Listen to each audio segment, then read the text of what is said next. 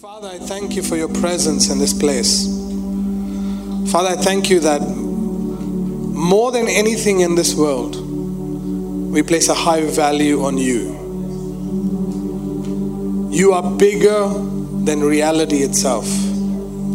You are better than life itself. More than just church and more than just life outside of church.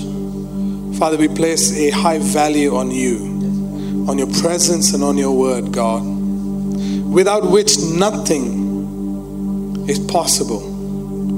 Father, you make all things possible because of your love for us. And today, God, I ask for a spirit of wisdom, a spirit of revelation, a spirit of understanding, and a spirit of counsel, and a spirit of conviction to rest on each and every person. That as we receive your word today, God, we know that we're receiving good seed and we are good ground.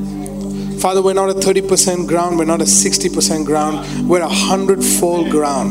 We're ready to, to burst forth the harvest out of our lives, God. And we say yes to the fruit of the Holy Spirit in our lives. In Jesus' name we pray. Amen. And if you have brought your Bibles, I would love for you to open your Bible to Psalm 17. Psalm 17, and we'll read from verse 1 to 9. Psalm 17, 1 to 9.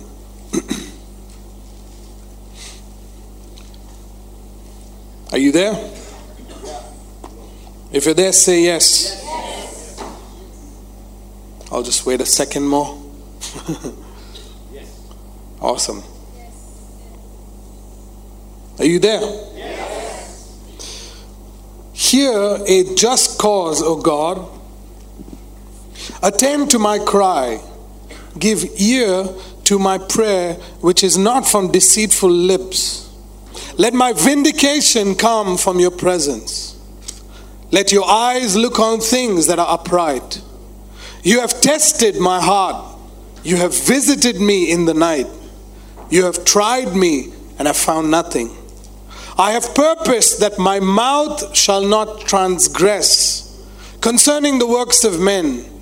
By the word of your lips I have kept away from the paths of the destroyer. Uphold my steps in your paths, that my footsteps may not slip. I have called upon you, for you will hear me, O God. Incline your ear to me and hear my speech. Show your marvelous loving kindness by your right hand. Oh, you who save those who trust in you from those who rise up against them. Keep me as the apple of your eye. Hide me under the shadow of your wings from the wicked who oppress me, from my deadly enemies who surround me. Let's stop there. David, in this, is probably writing this psalm when he was in his younger days, when he was being chased by Saul and his armies.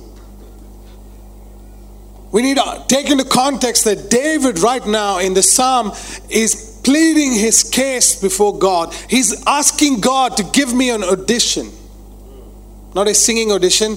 Give me your time so that I can plead my case before you. David received, we know that I've, I've, preached this so many times. David received a word that he was going to be king over Israel. And the king who he was going to replace, the king whom he loves, the king whom he serves, the king whom he fought Goliath for, is the one who's really after his life. And he's come before God now for running for days. He's come into a place where he has to hide in a cave, probably, where there's no friends around, there's no mighty men around. And David seems like he has lost all hope, and now he's the only person he knows that can really save his life is God. He's in a place where nothing seems to be working. But God, you gave me a prophetic word. You gave me, you told me I was going to be a boss. You told me I was going to have my own company. You told me that I will never live in lack. You told me this, you told me that. But from that place of you told me till it becomes, David seems to be losing hope. And some of us may be in this place today, and I really feel like God, this is a prophetic message for your life. Some of us may be in this place where God has given us prophetic words, and between the prophetic word, between the promise and the promised land, there seems to be a, a zone. Last week we called it the tension zone. But this week it's something different. It feels like I have no hope. God has given me promises, but nothing seems to be working out according to the promises. Just think about David. The guy was doing everything right. He was living actually in the fulfillment of that promise. He was in the king's palace. He was playing the instrument for Saul. He was casting out demons that were coming out to attack Saul by playing music. He had the king's daughter he had the king's son as his best friend. I mean, he had Wasta all around. I mean, the dude was connected, but none of his connections seemed to be working. And sometimes we, if I feel like we identify with, with David because it feels like, man, I have all the connections in the world. I have everything, everything that I'm doing is right, but somehow I'm in this place where it's not working out something's not working out. What am I doing? Is it my fault? Is it my wife's fault? Is it the dog's fault? Who's, is it the church's fault that I'm going to? I have to look for another church if things don't work out in my life. I mean, that's the most ridiculous statement that I've ever heard. Things are not working in my life. I have to look for another church. No, no, no. Apply the word from the church first. Things will work out in your life. Don't run looking for another church. And sometimes I feel like we're, we're in this in this valley, you know. We're in this valley where nothing seems to be working. And in verse 3, he says something really beautiful. He says, he says, God, you have tested my heart. You visited me at night. You have tried me and have found nothing. I mean, how many of us can really stand before God today, right now, in this moment, and say, You have tested me, you have tried me, you visited me in the night, you surprised me, and you found nothing. In the sense that he's saying, My heart is so clean before you. My heart is in such a position of righteousness or right standing with you that even in my sleep, when you come and visit me and test me, that all you ever get from me is pure. Pure words. Pure words. I mean, how many of us would say that that when God tests me, that when I'm in the midst of a trial, that what comes out of my mouth is good things. You're getting quiet today, huh? I can safely say by your response that almost none of us can actually say that when God tests me, when I'm in the midst of, of testing, that good things come out of my mouth. Jesus says that whatever's in your heart comes out of your mouth. And in the midst and he and sometimes we we need to look at testing. The perspective that we need to have of of testing is that god is trying to reveal to us what really is in our in our hearts. What really is in our hearts. What is in your heart. The message version says it really really well you know. He says verse 3 in the message version it says go ahead examine me from the inside out Surprise me in the middle of the night. You'll find I'm just what I say I am. My words don't run loose. Man, you know, in the early days of our marriage, um, I have a gift to sleep. I'm just saying. I can lay hands on people and they'll, they, have, they receive the gift to sleep. No, seriously, I have a gift. Uh, within one minute, I can go from being awake to being in deep sleep. And in early days of my of our marriage, Kelsey would um, um, would be awake, uh, and she would be sitting next to me, and uh, in bed, and, and just when I'm about to fall asleep, or actually I've gone into sleep, just before I reach deep sleep, she wake me up and she's like, How's your day?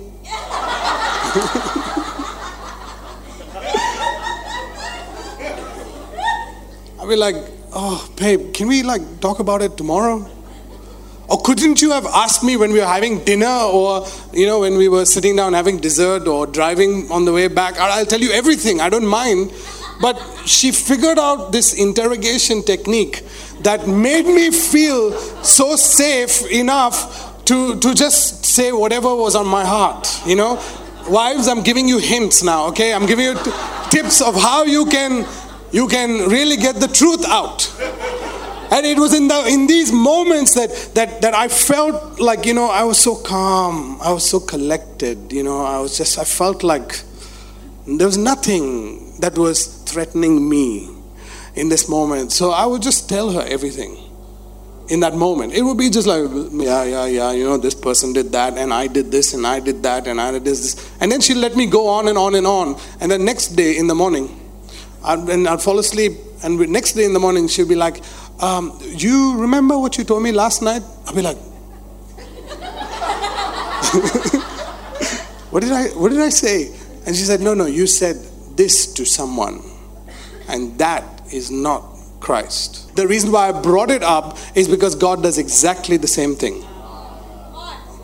He comes at moments when you are not ready. He comes, it wouldn't be a test if you knew it was a test. Which means you would actually, you know, the exams that we go through school and college and stuff, they're not tests, they don't test you. You go prepared for them.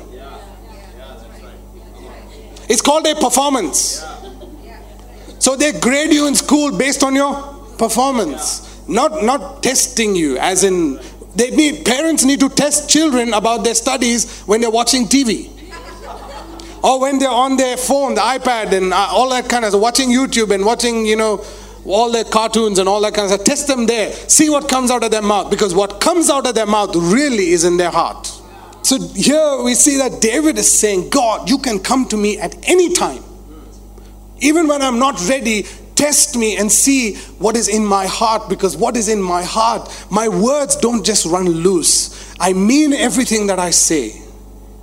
But David, right now, he's in this moment where it's a moment where he's losing hope in what God said, not what he said. David, in this moment, is standing before God and he said, Test my heart, God. See if there's any wicked way in me, because what you'll find in my heart is righteousness. How many of us can stand before God in this room today and say, God, look into my heart, test me, and see you will find your righteousness in me. Because in order for you to be vindicated, God has to pass judgment. In order for you to win your case, if you go to God and say, God, look, see what my enemies are doing against me, see what the banks are saying, see what my boss is saying, in order for you to win the case, that God has to pass judgment in your favor. The only way that He'll pass judgment in your favor is if He finds righteousness if he finds right standing with God, if he does not find a flaw in you, if he does not find the world in you, he will pass judgment in your favor. See, but the good thing is, this is Old Testament. The good thing is that the Bible says that the day you receive Jesus as your Lord and Savior, you have now become the righteousness of God in Christ Jesus. I was hoping that you would be happy about that because because now you don't need to run to your pastor to ask for vindication. You don't need to run to your neighbor to ask for vindication. You can go to God and say, God, no matter what I've done in the past, I am right standing with you. Because I'm right standing with you, God, now pass judgment. Oh, come on. Come on now. Listen, you want God to pass judgment in your favor, you have to understand righteousness. A lot of times people say, well, God doesn't judge. Yeah, He judged Jesus on the cross so that now every person who is not in Jesus, who is not in Christ, they can now face the judgment. The people who are doing wrong to you, they will face the judgment. See, but judgment is not a bad thing. I don't know why I've gone down this road. Judgment is not a bad thing, it's actually a very good thing. Yeah. Judgment is actually a very good thing. When we say, God, you are a God who judges righteously, it's not a bad thing. The reason why we think it's a bad thing is because we still think we're sinners. Oh, come on now. I'm not a sinner, man. Sinner, man. I, am right standing with God. Oh, come on. I, no, no. Do you understand that you are righteous? Yes. You are righteous. There's no sin in you. The blood of Jesus has cleansed you completely of all unrighteousness. You stand before God in His presence, absolutely 100% at peace with God. If you're at peace with God, why would He judge against you? Oh, come on.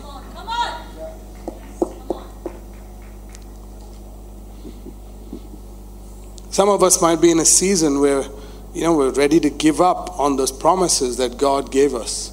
Some of us are are ready to, to give up on the, on the prophetic words that have not come to pass. Some of us have, have received, whether, whether you've received a prophetic word from a man, a woman, a child, a donkey, a billboard, YouTube, wherever God spoke, whatever the medium is that God used to speak, He spoke the word to you. And some of us are in a situation where we, we've said, oh, you know, it's come from a donkey. That means God not spoke to me. Oh, it's come from a billboard. I saw a billboard and God did not say it. No, no, no. At that moment, you knew God is talking to you. And so people now are, looking at the circumstance around you. You're looking at the situation. My business is failing. My, my marriage is failing. My church is failing. My walk with God is failing. You're looking at all these circumstances and you're losing hope in the word that God has given you, the promise that God has given you. And in between promise and the promised land is the valley of hope. And so today, the title of my sermon is Don't Lose Hope. Don't lose hope. Don't lose hope. So I'd love for you to go to the, the to First Kings chapter 19. Wow. Today it's just like it's like I'm opening the Bible and it reaches the right place. Wow. First Kings 19. The context of this of this passage is Elijah is having the most the highest moment of his career as a prophet. Okay? He's having the most highest moment. It's like he's gone from he's gone from from you need to understand look at me for a few minutes. I'm just going to give you the context and then we'll read. He, he this man stopped rain but Elijah was a man who demonstrated the power of God like nobody else. He said, he told King Ahab, I'm going to stop the rain, and the rain stopped. He comes on Mount Carmel and they're all having the show, and now he says, uh, I'm going to call on fire, and he calls on fire.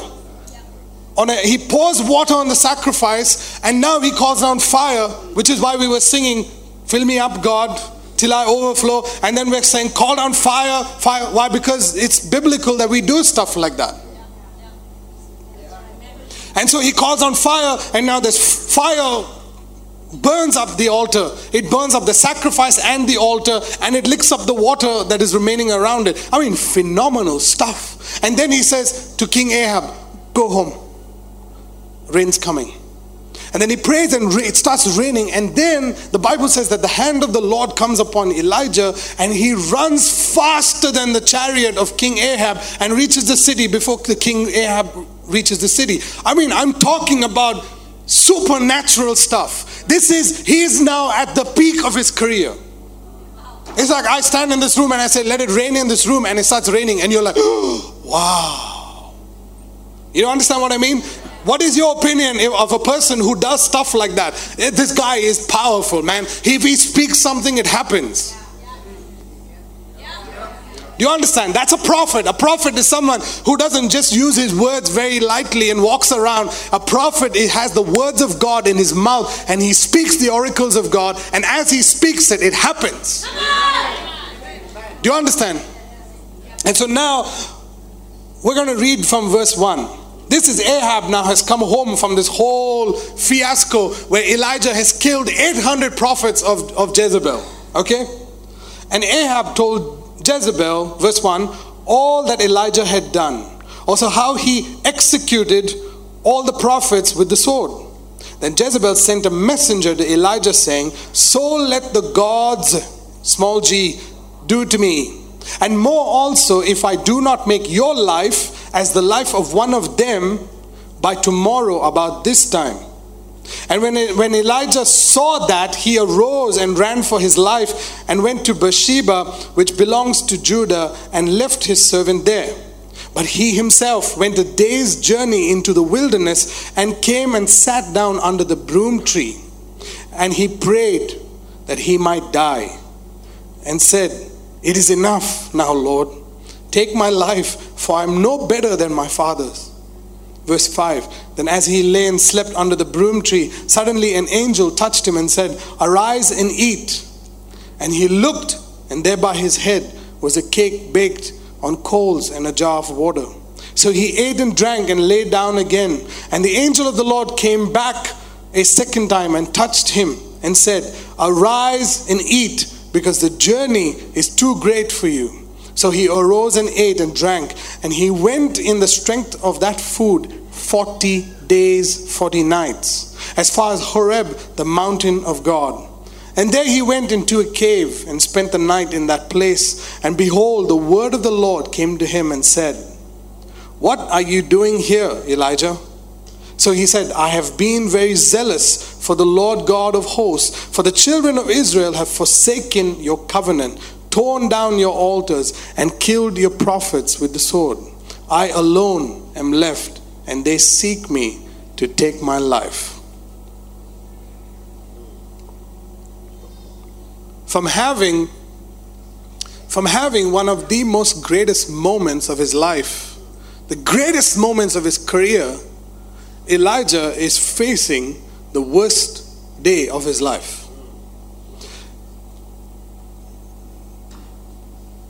It's not, you're not weakest when you're going through the valley. You're weakest in your victory.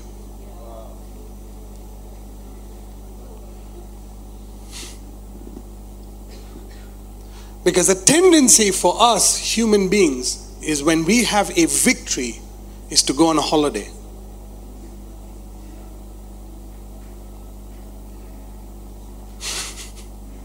The time when we get a bonus, we try to see how we can spend it. It's your weakest moment. Your weakest moment is not mid month, your weakest moment is when salary day comes. Now I'm, uh, now, uh, yeah, now you're getting it. Huh? Because the one day before salary comes, you're already making plans as to how to spend it. It's a weakness, it's not a strength. And Elijah, right now, he's sitting in the city and the woman, Jezebel, queen, she sends word to him that she's going to do exactly what he did to her prophets. And I want to share three things to you today from Elijah's life that would help us when we lose hope. All right? Three things. The first thing is that Elijah saw what she was saying. The first word is that Elijah saw what she was saying. Let me let me let me read verse 2 again. Then Jezebel sent a messenger, which means a messenger is a person with a message who speaks the message to you. To Elijah saying, "So let the gods do to me and more also if I do not make your life as the life of one of them by tomorrow at about this time." Verse 3. And when he saw that The problem with Elijah was in his victory, in his most victorious moment, he saw what Jezebel said. He saw what she said. How many times you've gone to a doctor and you've received a report and you saw the effects of the report on your body? That's why you believed the report. Oh, come on. See, the, the issue, the concern that I have with Christians is that you'd rather see the report of what the enemy says and its effects on your life rather than the report of the Lord and its effects on your life. See, because when you hear the word, you're listening to a message right now, and it's just words that are coming, and John is just talking. But if you see it, it changes how you how it impacts you. If you see yourself in the word, then the word begins to reveal to you how it will impact you. But you've got to see the word. It's not just hearing the word that matters, it's seeing the word that matters. She, you need to understand that Elijah's coming off the greatest moment of his life where he took a sword and killed 800 people. It was pretty graphic. And she says, What you did, I'm going to do to you. And now he's thinking, he's seeing her do exactly that to him. Oh, come on, man. See, the, the reason why people lose hope in, in the Lord, they lose hope for their life, is because they see the effect of what the enemy says happening over their life. When, when the economy says, oh, no, no, no, there's no money in the economy, jobs are going, you actually see yourself losing your job. That's why you lose your job. Oh, come on. The reason why you, you see it is because you've experienced this, you've heard people, you've seen your friends lose their job, and now you're standing here now, and the word of the enemies come to you, and because it's come to you, it puts fear in your heart because you've listened to it. The minute you see the words of the enemy impacting your life, fear will get into you. And when fear gets into you, now fear will begin to dictate how you live your life. You would go from hospital to hospital. You go from job to job. You go from church to church because you are so fearful of what is going to happen in your life. You go to work desperate to keep your job and you'll do anything your boss says. If he says work, if your job says work from 9 to 6, the boss says you have to work till 8, otherwise you're going to lose your job. You actually work till 9, maybe even 10, because you want to keep your job. It's because fear has gotten into your heart. When you see what the enemy says, you see what the economy says, you see what the doctor's report says, even before you start feeling it. Oh, come on. Even before you start experiencing money dwindling in your bank account, even before that, if you allow God's word to be the standard of your life, that even though you have a doctor's report, even though you have a judge's report, you go to God and you say, God, what do you have to say? Oh, I think you already know this stuff, right? That's why you're not, not even, it's not even having an impact on you right now. Listen, wake up. This stuff is real. What I'm talking about is real. We have Christians without hope. It's because the enemy, you're a Christian, you're the righteousness of God. I'm telling you, you're the righteousness of God in Christ, and you're looking at me like, hmm, it has no impact on you. Do you even know what righteousness is? Do you know what it means to be right standing with God? That nothing, God will not allow anything to be to touch my life because I'm right standing. Even if it does, God will fight my battle for me. Do you even know what that means?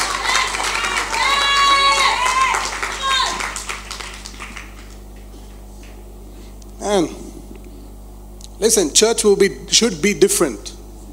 We have to place a value on God's word such a high value that, that no matter what happens in my life, no matter what the doctor says about my body, even before I start feeling it, the doctor gives me a report. I go to God and say, God, what is your report? Your report says that by the stripes of Jesus, 2,000 years ago, every sickness was taken on your back.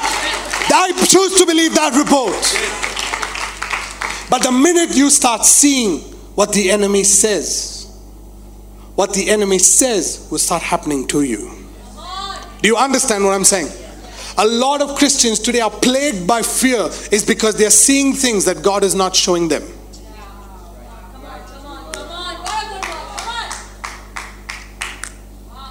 You're seeing, oh no, no, no, I can't spend money over there. Why? Because then I won't have any money here. What's going to happen after I retire? I need to save money for my retirement. It's like last week, like I said, you know, God gives you a package, retiring package. Listen, there's no retirement in the Bible. I, I just fail to understand why we would believe such a thing called retirement. Because when you're a child in the house of God, till the day you breathe your last, it is His responsibility to take care of you.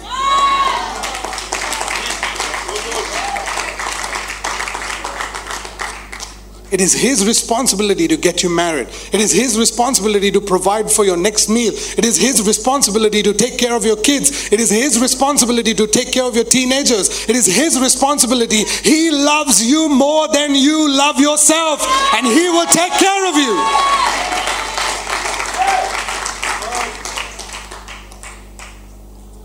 Oh, Pastor, but I didn't know that that was the word of the devil. Let me tell you something. Jesus is very clear. The enemy comes to steal, kill, and destroy. Any word in that category, any word in that category, stealing, killing, destroying, is not from God. But Jesus says, I have come to give you life and life in abundance. So, abundance is my portion. Why should I listen to a doctor's report? Why should I even believe the doctor's report? Why should I even believe the, the, the, report that comes on Financial Times about the economy? Why should I even believe it? Why should I believe when people say, no, businesses are not doing well? No, no, let me tell you something. I see businesses prospering. I see businesses growing. I see people growing, having multiple businesses and doing really well. It's just that you have not allowed the wisdom of God, you've not allowed the counsel of God to lead you in your business. And today you might be going through repercussions in your business or facing the consequences of bad decisions that you've made in your business before, expecting a miracle from God today when God is trying to teach you a lesson. That no matter what you do, that business is His. Come on. That job was his before he gave it to you.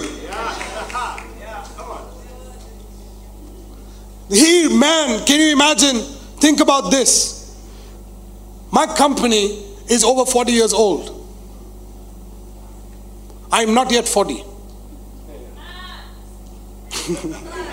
Amen. Nothing wrong with 40, but I am not yet 40. But I want to tell you something. The day I was born, the Lord put an idea in a person's heart. He put that idea in that person's heart. And for 40 years, they ran that company, waiting for me to join it. You need to understand that God has not just, He did not just like, oh, okay, okay, go there. Well, I think that will work for you. Oh, maybe, okay, over here. No, okay, I'll give you a kid. Mm, one, maybe boy, maybe uh, girl, or maybe twins. Okay, take both. No, it, it doesn't work like that. Doesn't work like that. He loves you. And He, before the foundation of the world, He's already pre planned your life. Everything works for the good of those who love the Lord. Everything. So you might say, but Pastor, why am I going through a difficult season right now? Why are things not working? Eight years, ten years, things are not working out. Let me tell you something. You forgot to listen to God's voice eight to ten years ago.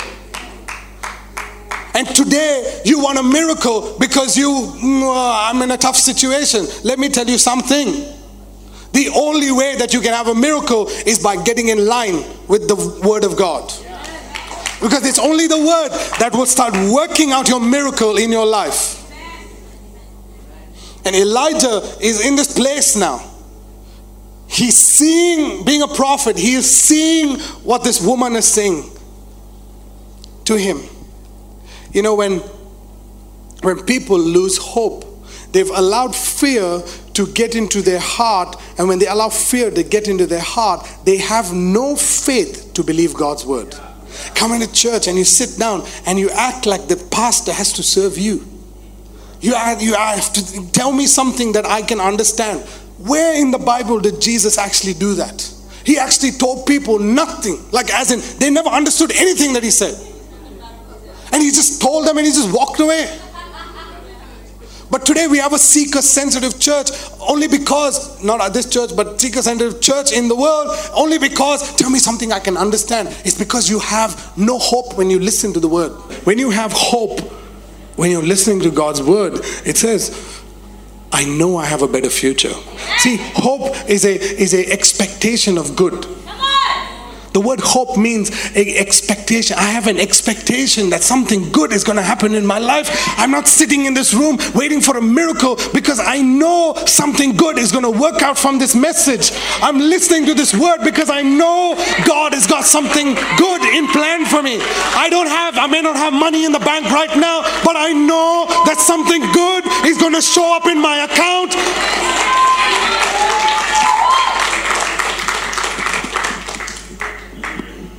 When you've lost hope, you've lost the opportunity to be prepared for the next battle.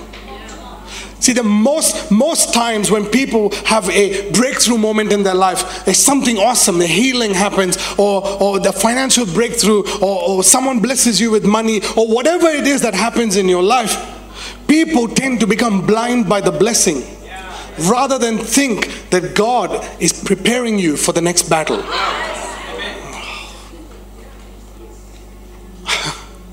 He's prepared. Elijah had to, you need to understand that Elijah is, the hand of the Lord came upon him and he ran faster than the chariot of the king. He reached the city before the king. What does that? It should have told him that something big is going to happen because the hand of the Lord. Come on. Because the hand of the Lord is upon me. Miracle signs and wonders are happening all over me, Pastor. I think I must be doing something good. No, no, no, no, no. God is preparing you for your next battle.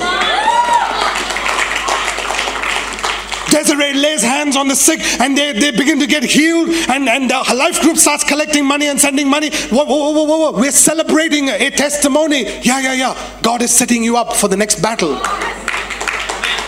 God is setting you up because you did well with this. Now God is opening the door for a bigger giant, for a bigger victory, for a bigger provision, for more salary coming into your bank account because He's trusted you with the money that you gave. Now He's going to give you more so that He can trust you with more.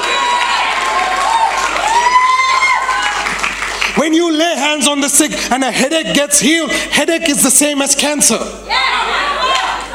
There's no difference in the realm of the spirit. Headache, cancer, AIDS, it's all the same thing to God. But the fact that you you went out and you laid hands upon the sick, it doesn't matter whether they get healed or not. That's God's responsibility. But He wants to know, can I trust you with the next battle? And Elijah, that was his weakness. He allowed the victory to blind him. He allowed the testimony to become so big in his eyes that he forgot the big God that really brought the breakthrough. Which leads me to my next point. The second point is that he prayed to God based on the word Jezebel gave him. we do this all the time all the time. I used to do this till God showed me this in the Word, and I was like, God, I repent. I'm such a nutcase. I, I, I don't know. I was acting like a fool in front of you. See, whenever we hear a doctor's report, we run to God. We run to God based on the report of a devil. We go to God based on the report of the economy or what my boss is saying or, or what, what, what, what's happening in my body. I'm feeling pain. Oh, God, God, God, God, please heal me. God, please heal me. No, no, no, no, no. The only way to the Father is through Jesus. People say persecution brings the church together. No, it doesn't. Jesus brings the church together. When you're going through, oh, Pastor, I'm feeling persecuted by everything around me, and, and I went to God and I prayed, and God brought me deliverance. No, no, no, no, no. Doesn't work like that. You are obeying the voice of the enemy and running to God. Oh, come on now. Come on now. Oh, but, but Pastor, I have to I have to respond to the word. Yeah, respond to His word over your life. Go to God, talking to Him about His word over your life. Let me give you an example. If if the doctor gives you a report saying that you have certain disease in your body, if you're going to God and saying, God, please heal me, you're already responding to the doctor's report. The word of the enemy in your life. You're going to God saying, God, heal me because the enemy said so. You should go to God and say, God, I heard the report, but I trust your report. Your report says that I have life and life its abundance. You've already healed me 2,000 years ago. But something, this guy's saying something, you're saying something else. I choose to trust your word, God. I choose to trust you. I put my hope in you. I put my trust in you. I don't care what the world says. I don't care what the doctor says. I put my hope in you. He prayed the word based on what Jezebel told him. And then his word, and he prayed that he might die. And he said that it is enough. Lord, take my life, for I'm no better than my fathers. He was no better than his fathers before God took him, anyways. before God chose him, he was no good, anyways. We think that when we become Christians, that something, like, you know, we have become like greater than what we were. Listen, it is true. Okay? What Christ has done for us. But you can't think yourself greater than God is. The blessing does not come because you are in the right place. No, no, no. Because you said the right things, because you prayed the right prayers. No, the blessing comes because of His love for you. His blessing comes because He chose you to be right with Him. You didn't choose righteousness. A lot of times I've heard Christians say, Oh, you know, Pastor, I gave my life to Jesus. No, no, no. You didn't give your life. It wasn't your life in the first place. You had no life before Jesus gave you life. You offered nothing, and He gave you something. You had nothing before Jesus met you, and today you have everything. You have life and life in its abundance. You have everything. He prayed to God based on the word she gave him. You know, many times people pray for transformation in the world.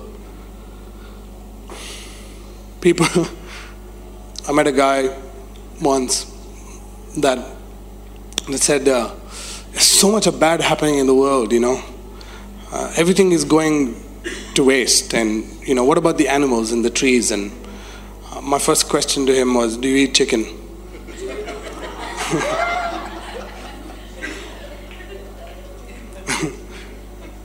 Really, I mean, you're, you're worried about all the chickens in the cages, but do you eat chicken? Uh, he, mm, didn't know. he didn't know whether he had to answer me or not. He said, yeah, yeah, sometimes, but you ate, right? So you added to the misery of the chickens. I said, transformation does not come by feeling sorry for the world.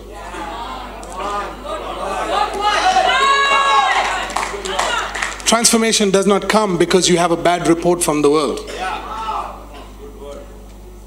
Transformation comes when you understand where power comes from.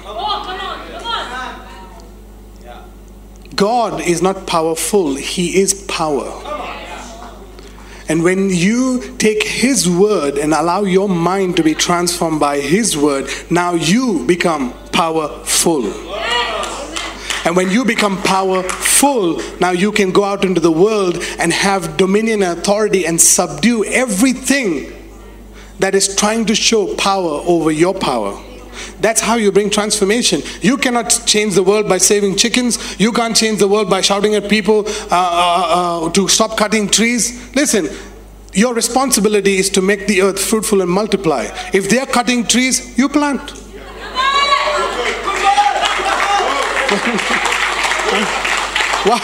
why are you shouting at those people, man? Your children are reading the same books from where they're cutting the trees. You, you're, you're using the same toilet paper from where they, they're cutting the trees. Why are you shooting yourself in the foot? Plant trees. Do you understand? You see the hop, the deception in, in the way people approach things. We can't change the world by in the physical. You've got to change the world by renewing their mind. If you allow God's word to renew your mind, you make better choices in the world. I'll just submit that to you. So,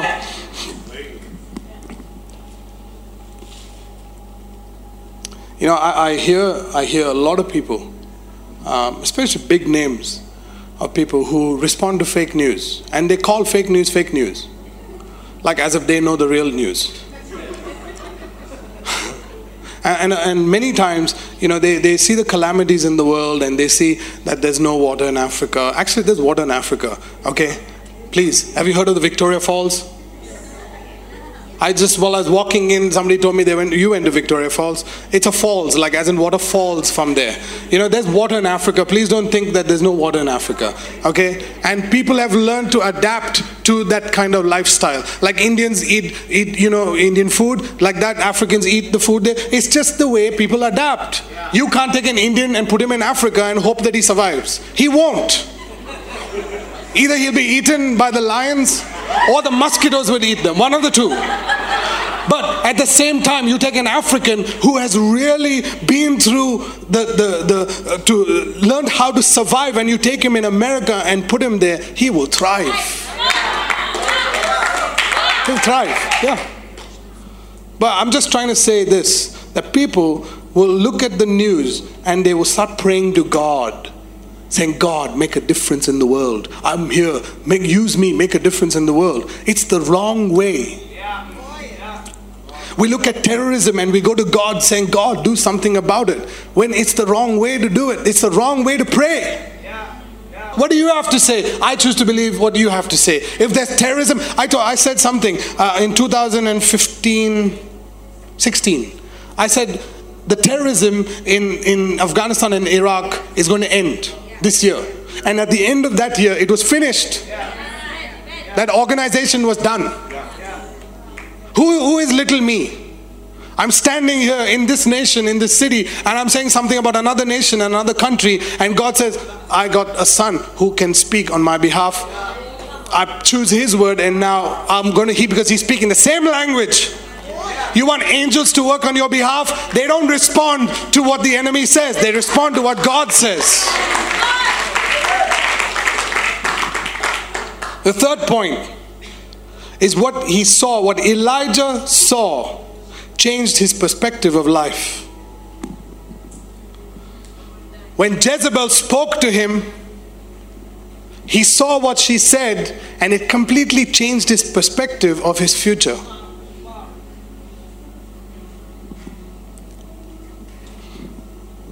You know, the angel of the Lord came to Elijah. Are you okay? Okay angel of the Lord, he's, he's, he takes his servant and leaves him in another city, and he, he's run now from a day's journey. Keep in, the, keep in mind, he runs a day's journey away from that, that city. And he's, he's sleeping under a broom bush, right? And the angel of the Lord comes to him and wakes him up and says, Eat. And he eats the food and goes back to sleep. First mistake. The first thing was his eyes were so blind that he saw the food and not the angel. He did not know that that provision God had already sent. The angel came and said, Hey, wake up, eat the food. And he, his eyes fell on the food and he eats this bread that is fresh and hot and he goes back to sleep. When his purpose was to go and take out Jezebel. Oh, come on. He's a day's journey away from the city. God gives him bread that lasted him for 40 days, 40 nights. No, no, no. I, I don't know if you're getting it. Are you getting it? His perspective of his future was completely lost. The angel wakes him up again and says, Eat because your journey ahead is too great. He wasn't talking about him running away from his battle for 40 days, 40 nights. He was talking about, Hey, I'm going to give you supernatural food so that you can go back one day and take out Jezebel and her army. No, no, no. No, you're not getting. Do you understand what I'm saying? See, sometimes the supernatural works in our life, but because our perspective is so worldly, our perspective is so according to what the devil says, according to the doctor's report, that even when the supernatural does happen in our life, it causes us to run away from God, run away from our purpose, run away from what God's plan is for our lives, and do what we want to do. Come on, I think I'm preaching to somebody today. You guys okay? Right? Elijah is meant to go back one day. But instead, he runs away for 40 days and 40 nights. He uses this supernatural ability, this food. It was carbs, by the way. So don't, don't listen to anybody when they say carbs don't work. Carbs are from heaven. It was bread. It was bread on hot coals, honey. huh? So the next time you're going past Krispy Kreme donuts and you're going past Dunkin' Donuts and you're looking at those donuts, ask the Lord, Lord, was this made on the coals of heaven? Because somebody got this good idea. It's so good. It's a good thing that's in that window right there. And it's hot and it's just come fresh off heaven. It feels like the bread of heaven. And it's like when you have you ever eaten Krispy Kremes when it's hot? It's like it just you can just push the whole, whole donut in your mouth and it just like melts down. Who's eating donuts? Who has eaten donuts? There we go. Look at that. It's this section right here, the food section. Caught you. Are you guys okay? Have you all eaten? Elijah is eating carbs, and those carbs are lasting him for 40 days, 40 nights. But the bread was meant for him to fight the battle. But rather than fighting the battle, he had lost his perspective. He continued to run away from God. And even he used the supernatural to run away from God. he gets into the cave and he's like, God, woe is me. That's his prayer to God. He's just come off from having the greatest moment of his life.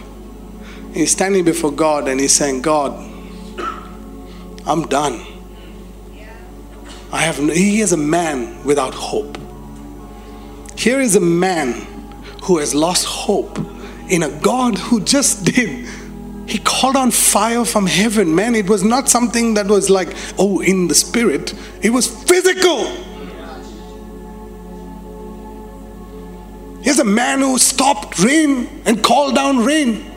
Here's a man who ran faster than a chariot. Here's a man who took his his his jacket and hit the water and the and the and the sea and the river part parted. You're talking about a powerful man. But a powerful man without hope has no future. You can come into church and have the most powerful experience. Here, heal the sick, cast out demons, walk out of these doors, and a couple of days later, and have no hope to live. When people talk about Dubai, they talk about it without hope. Christians talk about the city that lives that you're living in, the city that you're that is feeding you every single day that city that is providing jobs for you, the city that is providing safety, the city that is providing good roads, schools for your kids, hospitals for your family members, the city that is doing so much for you that, that's only charging you 5% tax is, is the same city that you have no hope for. How can you have no hope and expect to live in a city and be blessed? You've got to come into a place where you have so much of hope for the city that you know that no matter what is happening, it will turn around because I am in the city. God has blessed this city with creativity. God has blessed this city with safety. God has blessed this city and this nation with good creative leaders who are seeing the future. Are you seeing the future the way they see the future? Because if you don't see the future the way they see, forget about all the flaws, forget about all of it. But can you see it the way God sees it? Because if you do, then your future is greater than your past.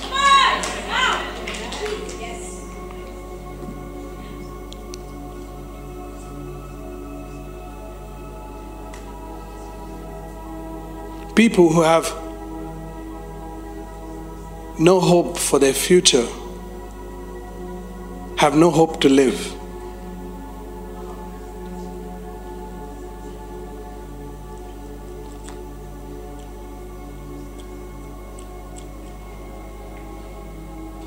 A future without purpose is a hopeless future.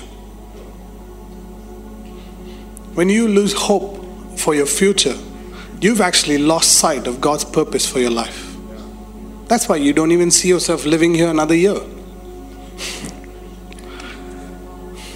That's why you don't even see yourself getting healed. That's why you don't even see yourself getting out of this situation that you're in. It's because you've lost hope.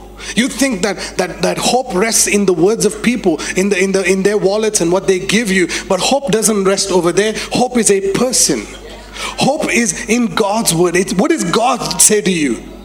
What does God say to you? It's important for us to understand that the word that God speaks carries life. And that life will completely change your life. It'll change everything around you. It is only in God's word. Your solution to your problem is in God's word. And sometimes you wonder, I'm doing everything right, Pastor. Why am I going through this? I'm doing everything right. Not realizing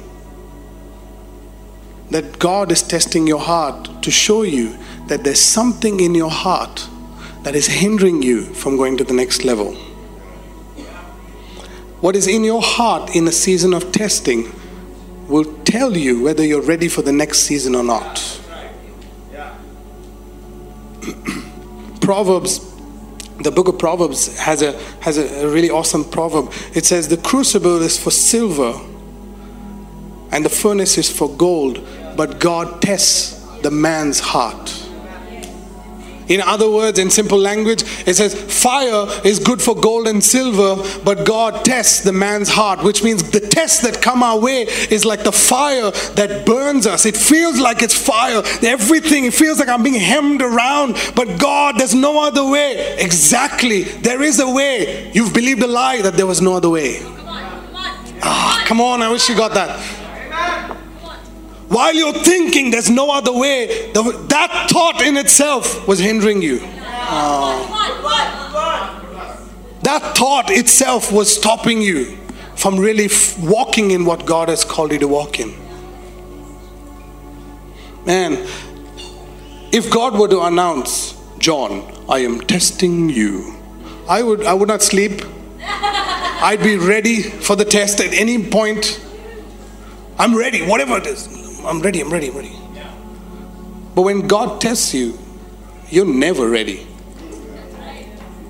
And He knows when you're not ready. That's exactly the time that He comes.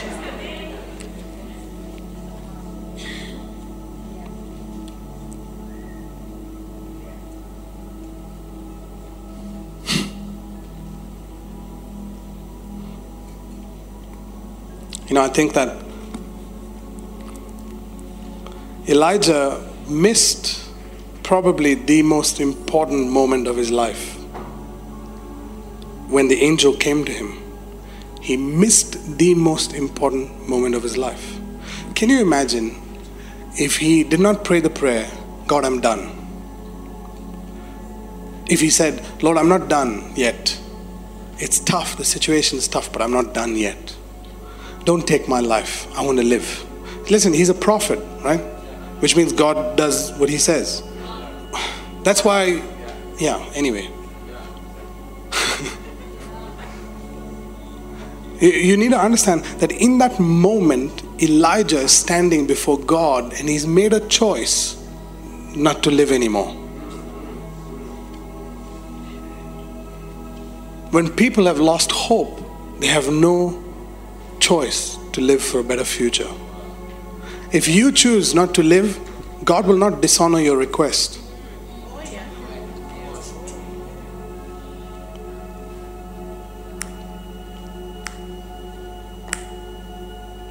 If you choose to not live, God will not dishonor your request. He will honor it because it's your choice. But He says, choose life. Choose life. Choose to live, not die. What if in that moment Elijah made a choice to live? What would his future look like? What will your future look like if you don't give up? If you if you have hope, you hold on to hope and not give up. You hold on to God's word and not give up. What would your life look like? God, I'm done with this job. I can't I can't work here anymore. These people are just driving me up the wall. what if that's somebody over here, I know. what if you were to say, God, I don't want to lose my job. I'm willing to go through this moment because this moment of testing is perfecting me. Oh.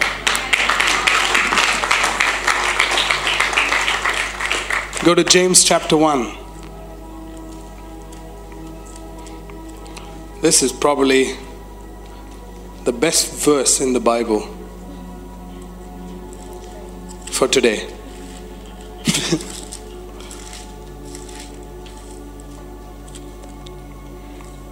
Let's read it together. Verse 2. Are you ready? Do you have your Bible? Are you ready? Verse 2. Let's read together. One, two, three. My brethren, when you stop, let's read it again. My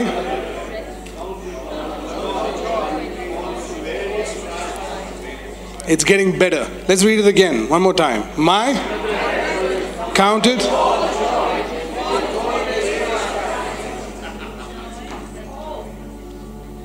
Count it.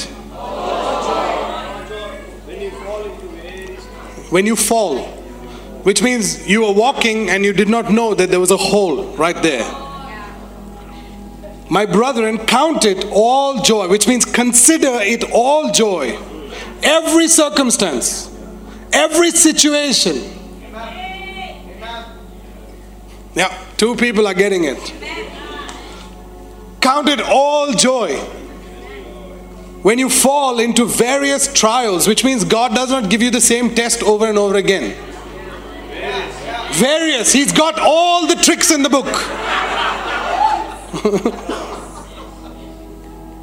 Knowing that the testing of your faith produces. Oh, but let patience have its perfect work that you may be and complete lacking. Come on, man. I think we need to read that verse again, verse 4. But let patience.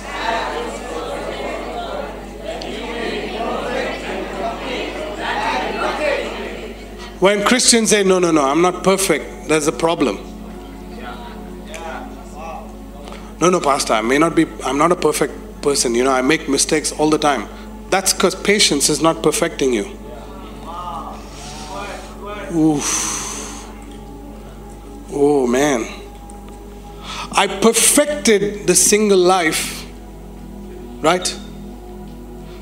And I got married. Now we're perfecting married life. I can't say today that I'm having an imperfect marriage.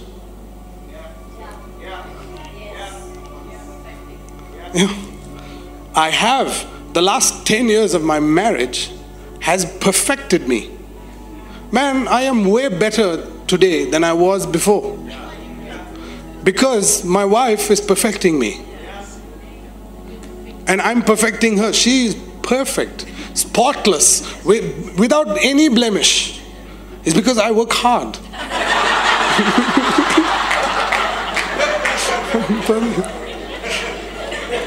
very hard. And she works very hard. That's why we both look awesome. Do you understand? You, I, have seen people have so much of false humility. No, no, no, no, no. I'm not, I'm, not, I'm not perfect, you know. Especially when we do counseling, and the husband's like, they, you know, they're trying to make an excuse for the mistake. You know, see, listen, I'm just a human being. You know, I'm not perfect. I make mistakes all the time. That's the problem. That's the problem. The problem is you're not in the word and you, you're not patient enough. You're moving fast. The word patience means the Bible says that God is slow to anger, which means He is slow, slow to anger, which means God doesn't get angry fast. Do you? I'm getting smiles, but nobody's saying anything. Huh? Oh, Pastor, you know, I, you know, my son, my, my, my son, my son is very short-tempered. Really? Is it now? Which means his patience hasn't perfected him. Which means your son, you've taught your son, you've encouraged your son to move fast. If somebody says something, say something back. If somebody slaps you, give them one slap. Huh? If somebody hits you in school, punch them back. Huh? This is what we, we teach our, oh no, no, but he has to learn self-defense. No, no, no, no. You ask Jesus how he teaches self defense. If somebody slaps you, give the other cheek. when somebody says something bad to you, you know, I have to say something to get back at them. No, no, no, no. What you're doing is you're moving in wrath. You're moving too fast, and God is not moving fast. God is slow to anger. It's like somebody's, you're driving on the fast lane, somebody flashes you. You move slowly because God is slow to anger. Huh? huh? And then as soon as a person overtakes you, you are quick to get back into the fast lane and go till that person moves. And then you feel like, yeah, man, I'm the man. I'm the man. No, you're not the man. Not the man. You're an imperfect man. That's the problem. I was like, guys are like, oh, today's my day. like, ah, I'm getting it. Listen, it's not only guys, it's even women that do it. Okay? If you want to try it, go to Abu Dhabi once in a while. They're reckless.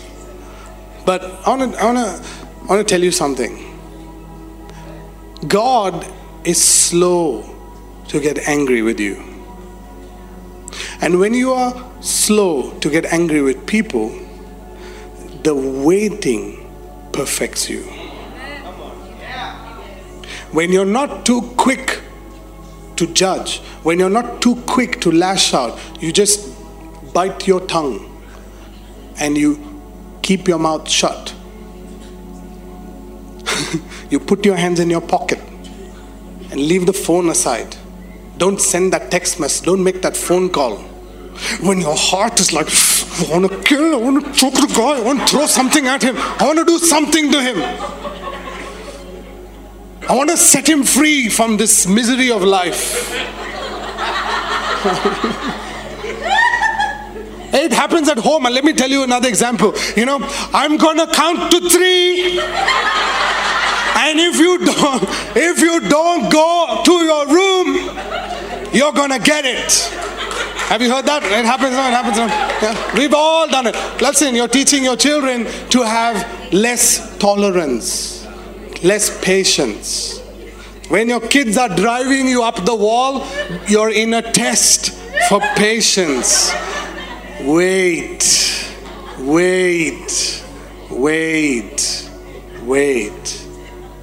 I've got three things to give you before you go home. Are you okay? Three things, okay? The first thing is the promise is in the waiting. The promise is in the waiting. Before you clap, just wait and listen to what I have to say, okay? Because it's not what you think it is. The promise is in the waiting. we think that Abraham's promise was his son. Isaac was not the promise. If you read through the Bible, God never told Abraham that he was going to give him a son. He told him when he was prophesying over Sarah. He said, I will give you a son through Sarah. But you, I will make you a father of many nations. See, God made Abraham wait for 30 years before he had a son, but those 30 years, God was perfecting him for generations to come. See, the promise is not the son. It's not the blessing. The promise is not the breakthrough at the end of the of, of, of, of, of your of your uh, circumstance that you're going through. The promise is the perfection. It's a perfection. God is perfecting you as you wait upon Him. As you wait upon Him, the Bible says that you will rise up with wings like eagles. You will run and not be weary. You will walk and not faint as you wait. Touch your neighbor and say, Wait. Touch some single people and say, Don't be in a hurry to get married. Just wait, wait, wait.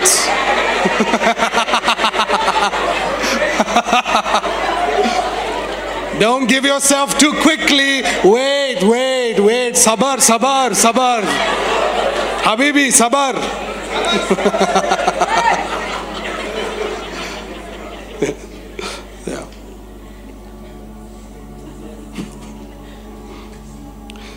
When we don't lose hope, it's okay to wait. The reason why people don't want to wait is because they've lost hope. It's a good word, man. I'm telling you, I'm dropping it like it's hot today.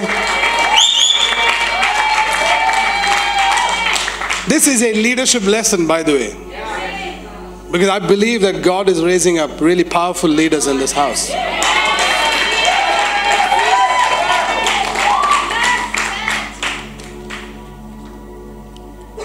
Patience perfects you into who He is, so that when you're living in the fullness of His promise over your life, you will be as He is. So, the second point is see the big picture. Okay? See the big picture. Most people think that when there is lack in their lives, they're being tested.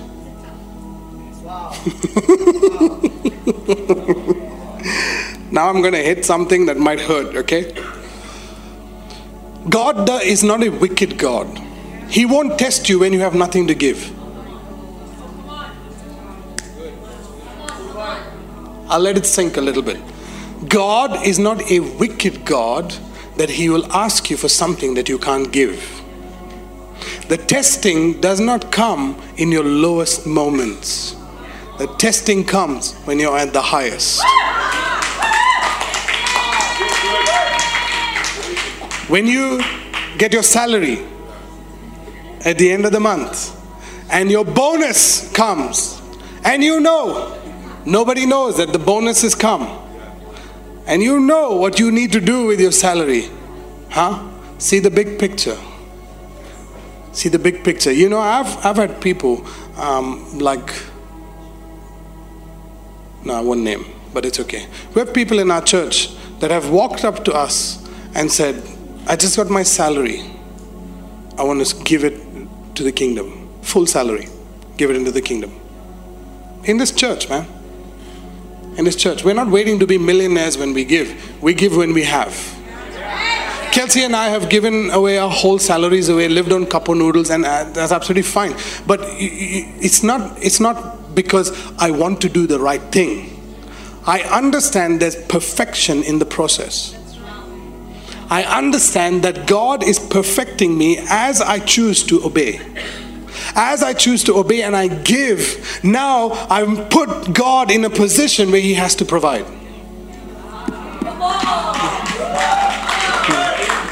See, we, we think that we think that we have to give only when man, you know, I have nothing to give God. I hear the story of the two widows' mites, and you know, she had nothing but she gave two coins. How many of you know that that's all she had? And those two coins were all she had, and that's what she gave. But you have your full salary. What do you give?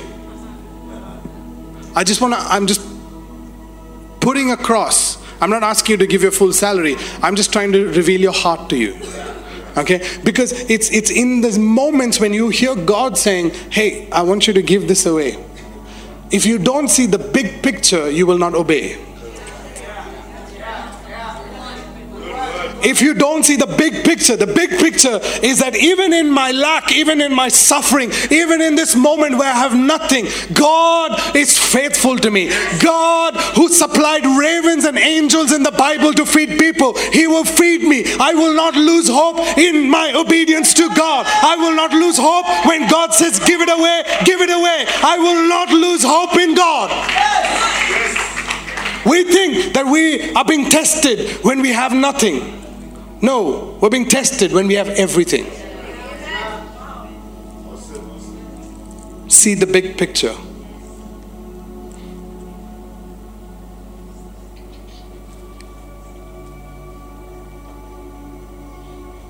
Hebrews 11 says that even though Abraham knew that it was his only son, when God asked him to give it up, the test came when he had the son. The promise was perfection, not the Son. People have preached it wrong. Abraham was willing to give up his son because he loved his son, but he loved God so much that he said, God, I trust you that even though I can sac- I will sacrifice my son, I know that you will bring him back to life. What about our salaries? What about our children? We dedicate them to the Lord and then control them for the rest of their life.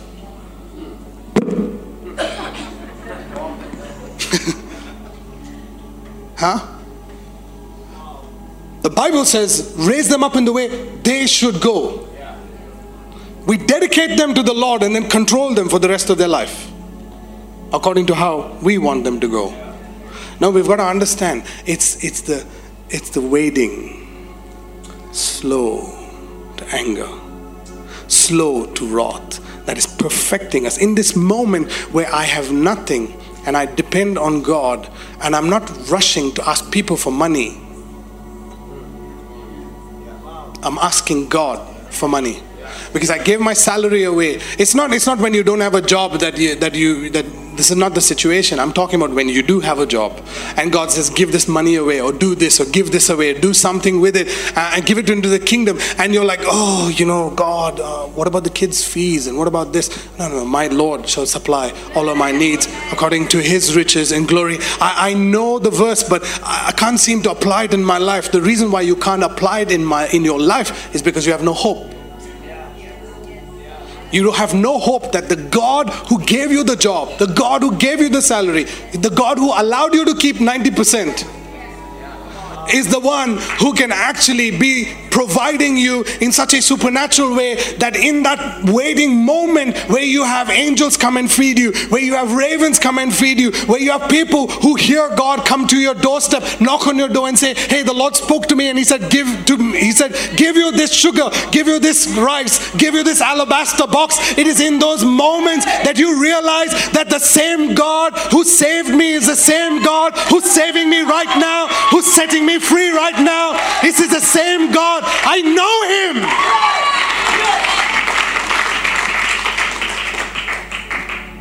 The third point is don't lose hope. I want you to go to Romans chapter 5.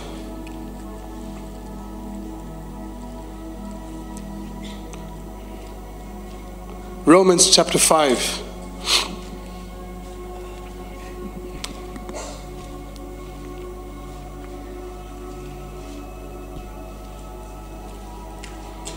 And we'll read from verse 1 to 5. Are you there?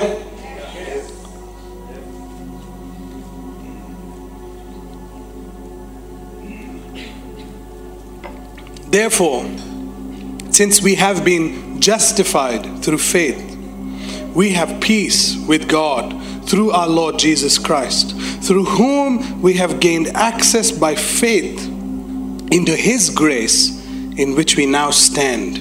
And we boast in the hope of the glory of God. Verse 3 Not only so, but we also glory in our sufferings. That word glory means to rejoice. We rejoice in our sufferings because we know that the suffering produces perseverance, which is patience, long suffering, and perseverance, character, and character, hope.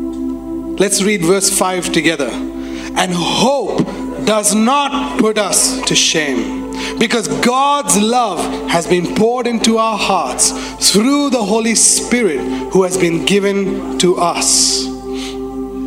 It's amazing that it says hope does not put us to shame. I want to I want to read this to you in the message version if you can if you can pay attention for a few seconds. This is verse 1 by entering through faith into what God has always wanted to do for us. Set us right with Him, make us fit for Him. We have it all together with God because of our Master Jesus. And that's not all. We throw open our doors to God and discover at the same moment that He has already thrown open His door to us. We find ourselves standing where we always hoped we might stand, out in the wide open spaces of God's grace. Wow. And glory, standing tall and shouting our praise. Verse 3 There is more to come. We continue to shout our praise even when we're hemmed in with troubles because we know how troubles can develop a passionate patience in us and how that patience in turn forges the tempered steel of virtue, keeping us alert for whatever God will do next. In alert expectancy, such as this, we're never left feeling shortchanged. Quite the contrary, we can't round up enough containers to hold everything God generously pours into our lives through the Holy Spirit. It's amazing what he says here that hope never puts us to shame.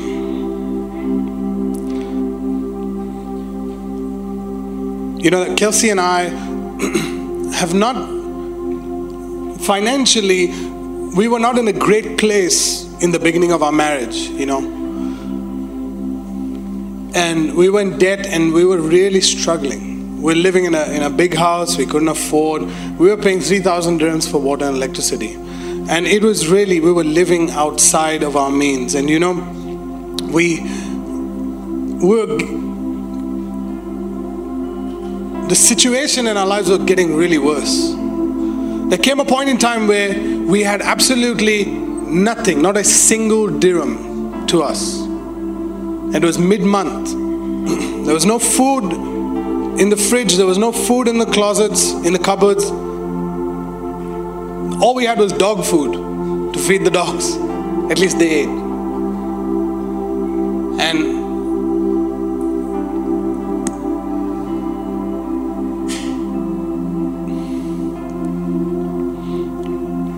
you know there are days when when you see times like this that it just breaks your heart, you know. And uh, it would break my heart to see my wife want to have a shower and there's no water. There's no electricity in the house, and we're sitting with one candle reading the Bible and praying together. When I say we've experienced lack, I know what I'm talking about. But you know, in those days when we had absolutely nothing, we never went to anybody and asked them for money. We never went to people and told them our story. We never said anything to anybody. Never, never, never. I know a couple, a couple in this church has done the same thing. We never went and cried and we said, you know, I don't know what's going to happen to our life. I don't know what's where we're going to go. What's going to We just said, God, we made mistakes and I understand that these are consequences of those mistakes. But we're willing to wait on you.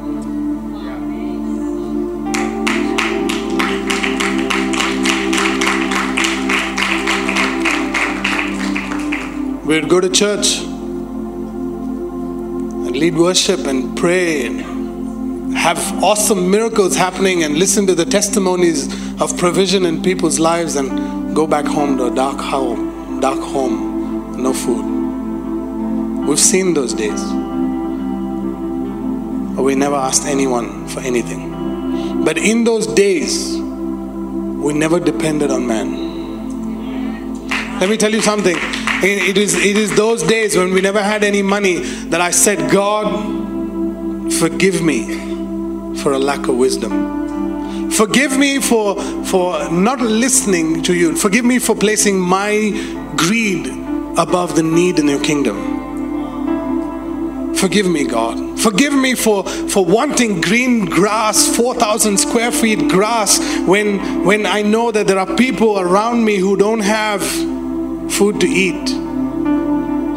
And I, and I never heard I allowed my, the perspective of my life, my lens to be completely blinded by the blessing. I never saw the need in your kingdom. I said, God, forgive me for that. And I said, God, you know, with, with this place, this house, this villa is beautiful and everything is so awesome. But Lord, we're unhappy. I said, God, we're choosing to downsize. Because we it's not that we choose to live poor. I said we choose to really live according to the, our means. And so we moved from that place we moved from that place. I, I kid you not, the down payment was enough for the first month's rent of the next house, for the house.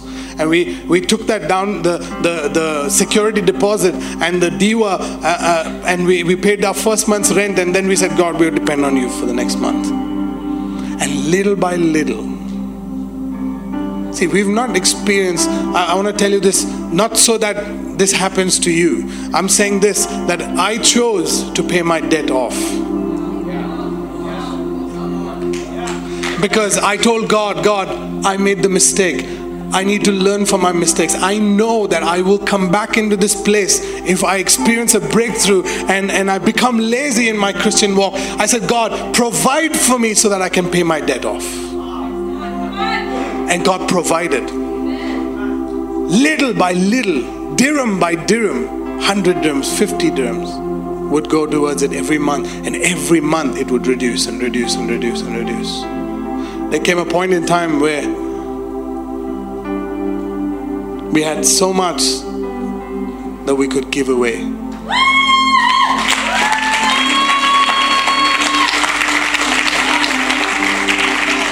Give away, yeah.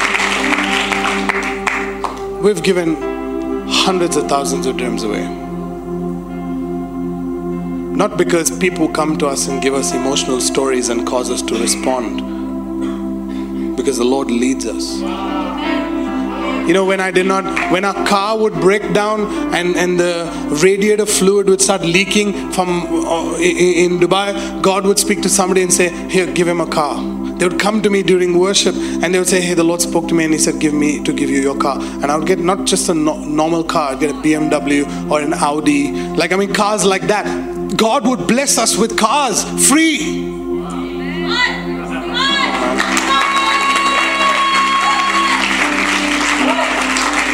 Not because we went and told somebody a sad story, but we, we, we said, God, you, you know our need. We want to do right by you. We want to make sure that when you are testing me, testing us, that we want to we want to we want to have the words that come out of our mouth is righteous words. It's good words. It's not evil. It's not bitter. It's not begging. It's not desperate.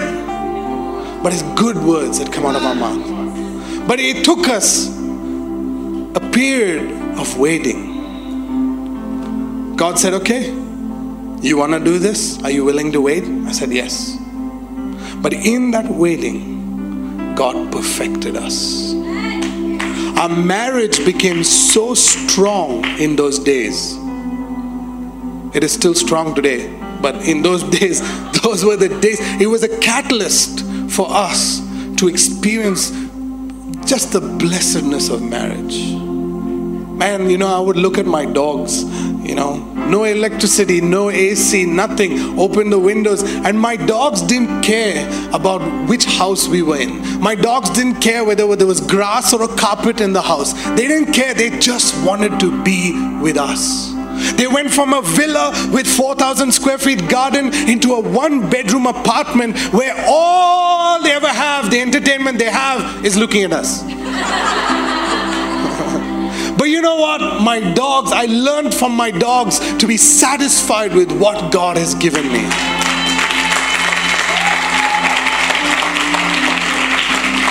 I learned that when my, when my dog is getting on my nerves, not to kill him, but be patient with him. Because there's, you can you imagine a golden retriever is bouncing off the walls in a one bedroom apartment and it's like, ah, he wants to go out and play. And I'm like, dude, sit down. And the Lord would say, be slow to anger. Everything, count everything as joy. Every circumstance, every situation in your life, count it as joy. I'll have the worship team up. I'm going to read that thing again. You can stand up. We're going to sing a song and we're going to give a shout of praise to God.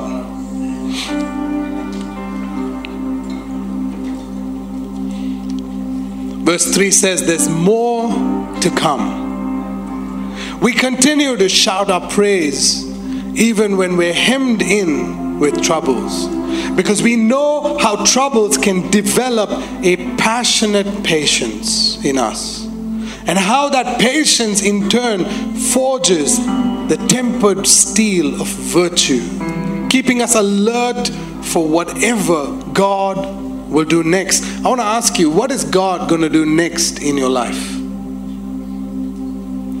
What is he going to do next?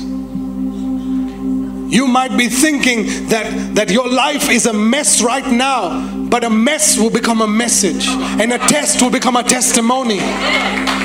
But what is God going to do when you have that breakthrough? What is God going to do next when you have that testimony? What is He going to do next?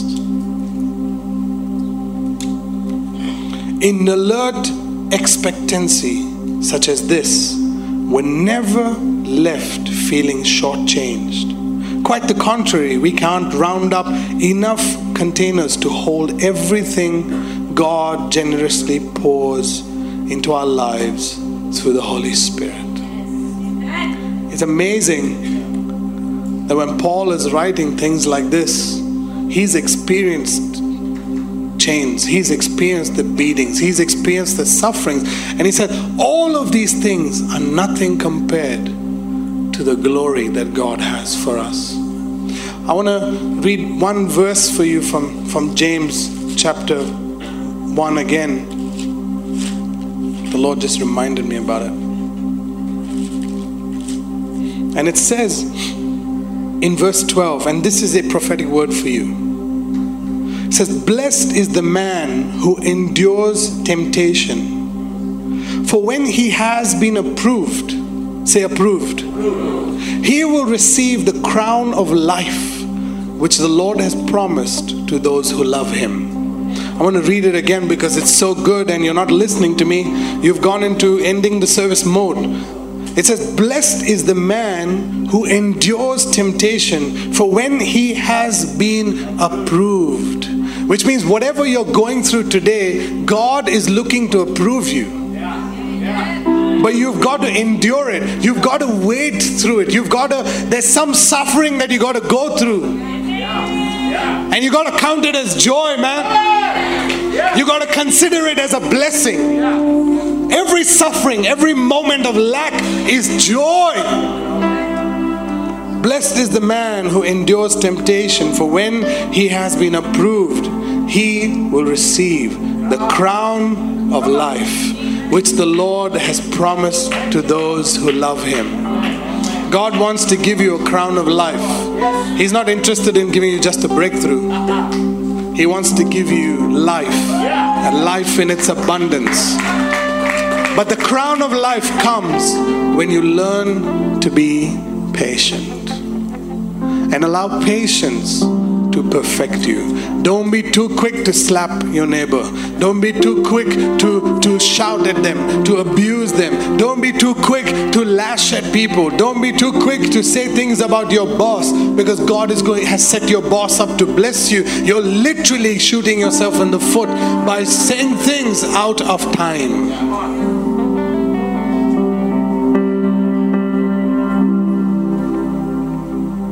Say patience is a fruit of the Spirit. I don't produce patience, the Holy Spirit does. The Holy Spirit in you is waiting for you to be perfected so that He can produce patience. And patience will perfect you so that you can have hope for a better future.